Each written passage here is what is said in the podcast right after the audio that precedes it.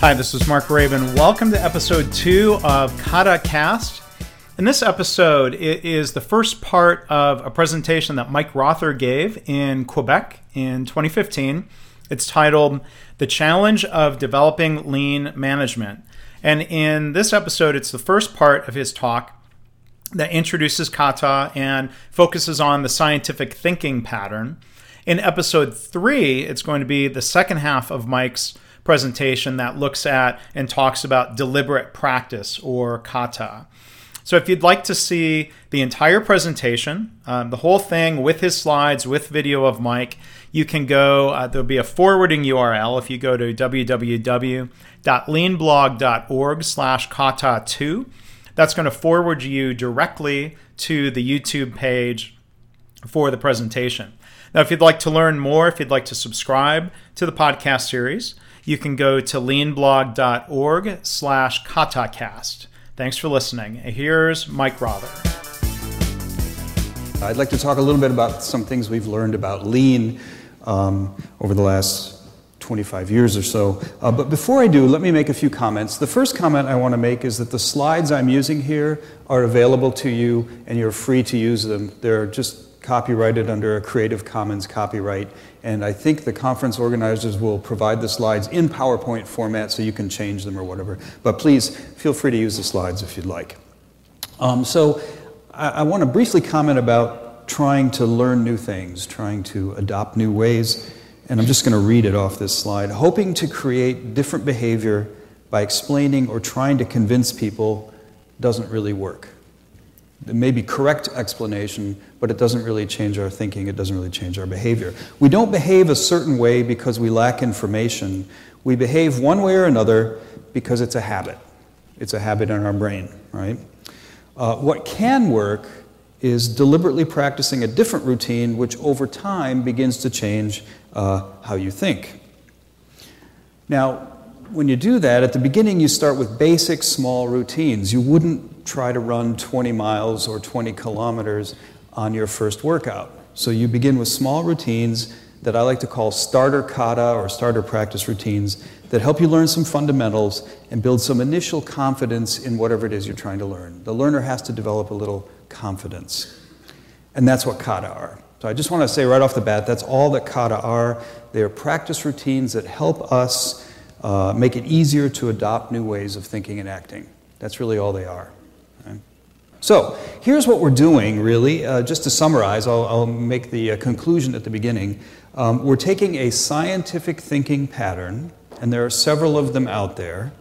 Uh, we call that pattern the improvement kata but again, there are, you can call it something else. We're taking a scientific thinking pattern and we're combining it with routines of deliberate practice.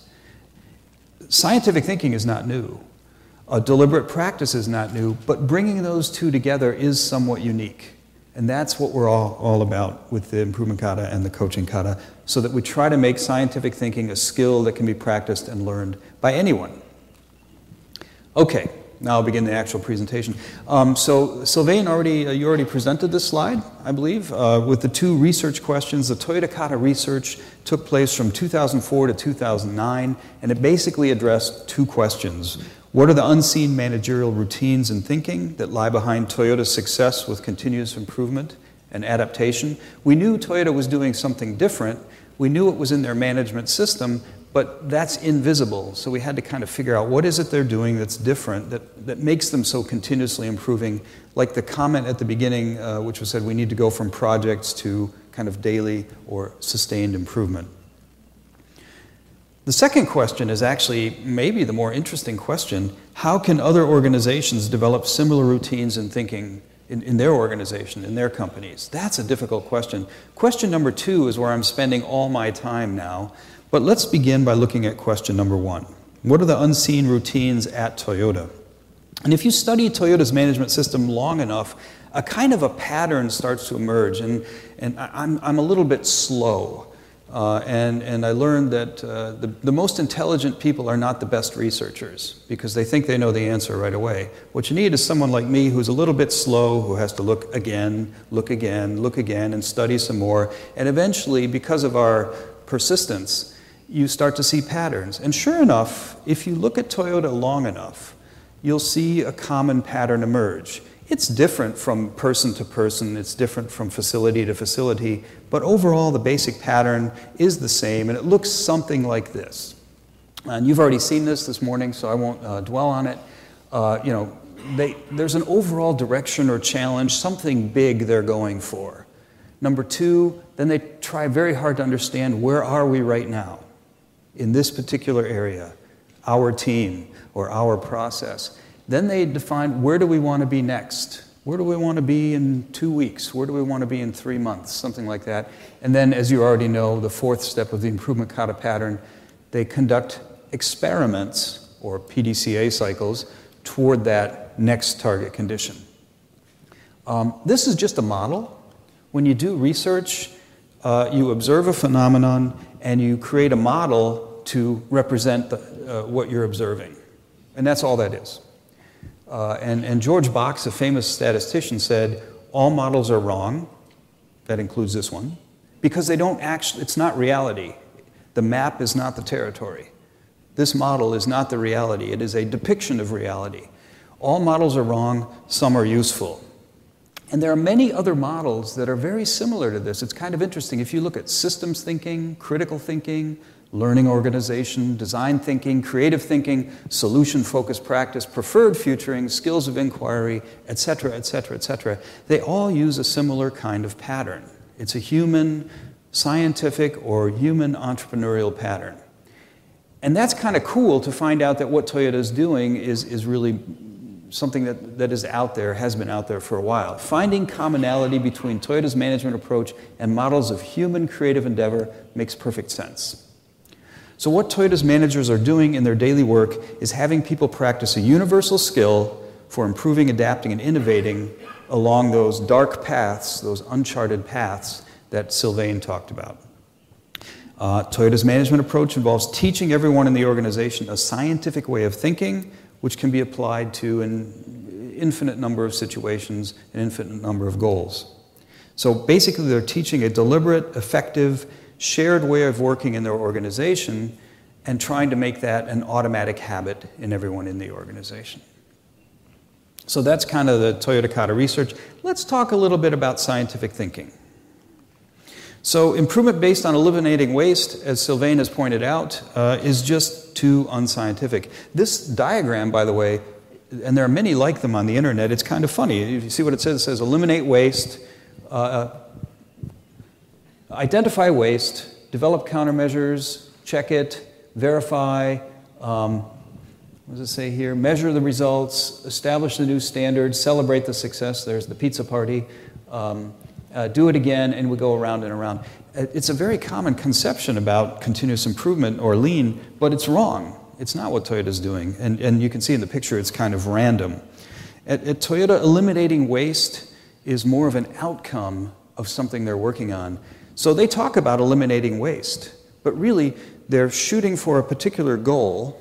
They work very hard, they experiment to reach that goal, and then when they look back, they say, Look at all the waste we eliminated. But they didn't at the beginning say, let's eliminate waste. They said, we need to get to this goal, which is maybe more efficient. So we've taken kind of an outcome of their process and made it our process, right? And it's a bit of an error, I think. So, um, so if you ask five people what to improve, you'll get at least five different answers, each according to their particular perspective, beliefs, and bias. Um, and there's just too much time in the day. Um, we have to serve patients. We have all these all these things that we can improve, and this person thinks we should do these, and this person thinks we should do these, but there's so little time in the day, we really need to focus on what's important for getting to the next objective that we have. Um, otherwise, we, we waste the limited capability, the limited capacity uh, we have for making improvements. Okay, so you need a target condition, or one needs a target condition. That's a terminology I like to use. So, uh, in other words, you can now distinguish between the things we have to do to get to our goal, and you can't see all of them yet when you start out, of course. And there are things you can do, but you don't really need to do. And it was actually a, a high level Toyota person who said to me uh, early on, he said, You Americans are always talking about what can we improve. And he said, inside Toyota, we don't ask that question. We don't ask, what can we improve? We ask the question, what do we need to improve? And to be able to answer that question, you first have to have a target condition. You first have to have a goal. Now, having a target condition takes a little bit of analysis and planning, and you can see in the upper left hand corner here. So, to, to, be able to establish this next target condition, uh, you need to understand what's the overall direction or goal, where are we trying to go, right? And then you have to understand where you are to be able to set the next target condition. You can't set goals randomly, you first have to understand where you are. A, goal has to be meaningful to the people who are working there and, and appropriate for where you're working on. All right, so we understand the direction. We've grasped the current condition, we've established a target condition, we're ready to improve in a, in a systematic, focused way instead of randomly. So now we can get going, right? We know the direction, we know where we are, we have our target condition, it's time to make a plan. Well, not quite, unfortunately. Uh, let's try a little experiment to see why just making an action plan uh, won't work. Can I give you this die? So, so I'm going to ask Sylvain to roll the dice. It's one die. Uh, we're going to roll it three times and we're going to add up the numbers. Uh, but before we do that, um, and so the sum will be a number between 3 and 18, right? But before we do that, I'd like you to take a piece of paper somewhere in front of you and write down the answer to this question What will be the sum of the three rolls? We'll roll the dice three times. It's going to be a number between 3 and 18. Please answer the question on a sheet of paper what will be the sum of the three rolls? And I'll give you 20 minutes to. Okay, let's give it a shot. Go ahead and roll the dice. So we got a three. He's, he's another three. We better not get another three. Huh? And a five. All right. So we got a total of 11. How many had 11? Oh, wow, so few. Sylvain, I thought you'd choose the audience very carefully. Wow, okay, hmm, hmm, okay. So, those of you who wrote down the wrong number, who didn't write down, those of you who wrote down the wrong number, how do you feel? Go ahead. How do you feel? Philip feels bad. He rolled the dice wrong. You chose the right number? Okay. So, so maybe it's a little bit like not so bad. It's a game of chance. Who can know? It's, it's a roll of the dice, it's random, right? Okay. Okay, fair enough. One doesn't feel too bad about that. Let's try another one. Here's a number series 2, 4, 6, 8, 10, 12. Uh, let's do the same thing on the same sheet of paper in front of you. Please write down your answer to this question What will be the next number in this series? In this series, what will be the next number? 2, 4, 6, 8, 10, 12. Okay. The next number is 2. Um, oh, it, it, repeats after the 12. It goes around and around. Hey! Wow. Remarkable. So, those of you who wrote down the wrong number, how do you feel this time? how do you feel? Tricked? Are there French words? I'm not going to try to say that. so, so maybe a little more like this, right? Okay. Okay. So, what was different about the two scenarios? Why does one feel not so bad and the other one it's kind of like, hey, what's different? So there's an expectation, right? Um, we, think, we, we think we know. It looks like it's going to be 14, uh, like many other number series. Okay.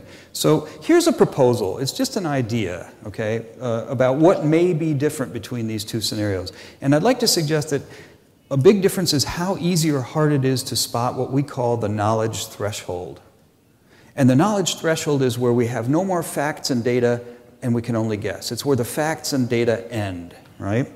So in round one with the dice, it's very easy to see the knowledge threshold. We know, okay, that we're going to roll the dice three times, right? You can see that. But beyond that, we don't know anything. And we know we don't know because it's a roll of the dice. In round two, the knowledge threshold was much more difficult to see. And we thought we know the answer, so we answer, we go through the knowledge threshold. Yet in both rounds, the knowledge threshold is basically about the same. There are no facts and data beyond the initial setup. What would be a good answer in both rounds? Heck if I know, okay. What would be a good answer? Anyone? I don't know, right? Let's see. I love let's try it and see, right? That's a great answer. Let's try it and see. So, uh, inside Toyota, they don't want you to say you know if you don't know. They want you to say, I don't know. And when I first heard that, I thought, oh, life at Toyota is easy. You just say, I don't know. You know my contribution today. Um, and, and, and what they expect is you can say, I don't know, but then you have to explain how are you going to figure it out. You have to, in the, almost the same breath, say, okay, I don't know, and here's my experiment, right? Uh, why don't we say, I don't know? Why don't we say, let's find out? Because we're experts. There are many theories about why humans do that. I have one, and I think it's because our brain fills in the blanks. Our brain fills in the blanks. Uh, now, this is in English, uh, so hopefully it'll work here. But please do me a favor read out loud what you see. Right, okay, so everybody's probably seen this, but of course, it doesn't say that, right? So, we don't notice the knowledge threshold because our brain automatically fills in the blanks. How many times have you seen something out of the corner of your eye and you thought, there's the cat or the dog or something, right? And if you turn to look, it's your jacket or something else, right? It's a very common thing, right? What I find interesting about that is your brain didn't say, there's something over there, I don't know what it is, please wait or get more information. What did your brain do instead? Your brain said, the cat, or something like that. It happens every day, right? Notice, we can do this again. What does it say? You can't not see jumping to conclusions. Your brain automatically fills this in without you consciously making that, that uh, step. Now, don't let me give you the wrong impression. We need this cognitive mechanism to survive we would not be here today if we did not have the ability to make very quick judgments and react based on them. We would, we would not be here. We would not have evolved this far. We probably wouldn't have survived the traffic this morning. Uh, it's a very important mechanism for humans, but it causes some problems. And here's the point there's always a knowledge threshold. There is always a knowledge threshold. And some key points about it are they're very difficult to see unless you practice, unless you practice seeing a knowledge threshold. Now, I'd like to warn you uh, it's still time to save yourself, but it's too late for me, it's too late for Sylvain, it's too late for Philip. When we sit in a meeting, and it's really fun to talk about things that may be and, you know, and ignore a knowledge threshold, but we've gotten to the point where you sit in the meeting and go, guys, we don't know. There's no, no reason for us to be discussing this. We need to discuss our next experiment. It makes you very unpopular in meetings. It's much more fun to sit around, drink coffee, and talk about things. And so they're hard to see. We see further by experimenting, and we never know in advance what the result of an experiment is going to be. So here's a knowledge threshold. See the road? What's, over the, what's on the other side? Well, we can get some croissant and coffee and have a nice discussion about what might be on the other side of the road. These are terrific meetings, right? Or we can stop and say, we will send Philip ahead to look what's over the, the road, right? The knowledge threshold is the, is the learning edge. That's a, by the way, that's a phrase from social science. Uh, it's the learning edge. It's the place where the next experiment should take place. We all talk about PDCA in the lean community, but there's not a lot of skill yet in doing PDCA. One skill for PDCA is to know where should we experiment. And, and if you can see the knowledge threshold, there's the next experiment. It becomes very easy. So that leads us into the core dynamic of scientific thinking, which is sort of a, a, a, coordination between what we think will happen and what really happens, between a theory and between evidence, and then adjusting based on we, what we learned. I think this diagram captures it very good. Scientific thinking is not all that complicated, and, and I think the diagram uh, right there shows it. And we can use this procedure, this, this pattern, uh, to find our way through the darkness. Thank you again, Sylvain, for that slide through the darkness to our target condition that we don't know in advance how we will reach. And that's nothing other than the scientific learning cycle. I won't go over that. You know, you make a prediction, uh, uh, you, you, take action, you try it. Uh, one thing, by the way, that uh, people in the lean community are still struggling with, there's a difference between collecting the evidence and evaluating the evidence. Oftentimes, people will do an experiment and immediately interpret it, but there's a step before that where you say, I'm just looking at the data at this point. So you strive to the target condition through iterative learning, these small, rapid experiments, and advance our knowledge quickly. Uh, they move us away from what doesn't work toward what does work. So that's kind of the pattern of scientific thinking. Uh, great. So we now have a great model. It's like a lot of other models, the improvement kata model in this case. Understand the direction. What's the big goal we're trying to reach? Where are we now? Establish the next target condition that's appropriate based on where we are now, and then do experiments between here and there. Uh, this scientific pattern suits complex dynamic situations of the type that we are faced with these days, where you can't predict the path in advance. Uh, and B, it makes empowerment possible. We had a lot of talk about empowerment in the late 20th century, and we told teams, You're a self directed team, you're empowered, please go. But when you just let people be self directed, it goes off in many different directions. So, what you have to do is teach them a way of working so they can be empowered. Otherwise, you just have empty empowerment. So, we're ready to go, right? But of course, there is another problem. Again, if you would like to view the entire video that this episode is drawn from. You can get to it by uh, the URL www.leanblog.org slash kata2. Or again, Mike's YouTube channel is 734 Mike. And again, I want to thank Mike for allowing me to share this content in this podcast format. Thanks for listening.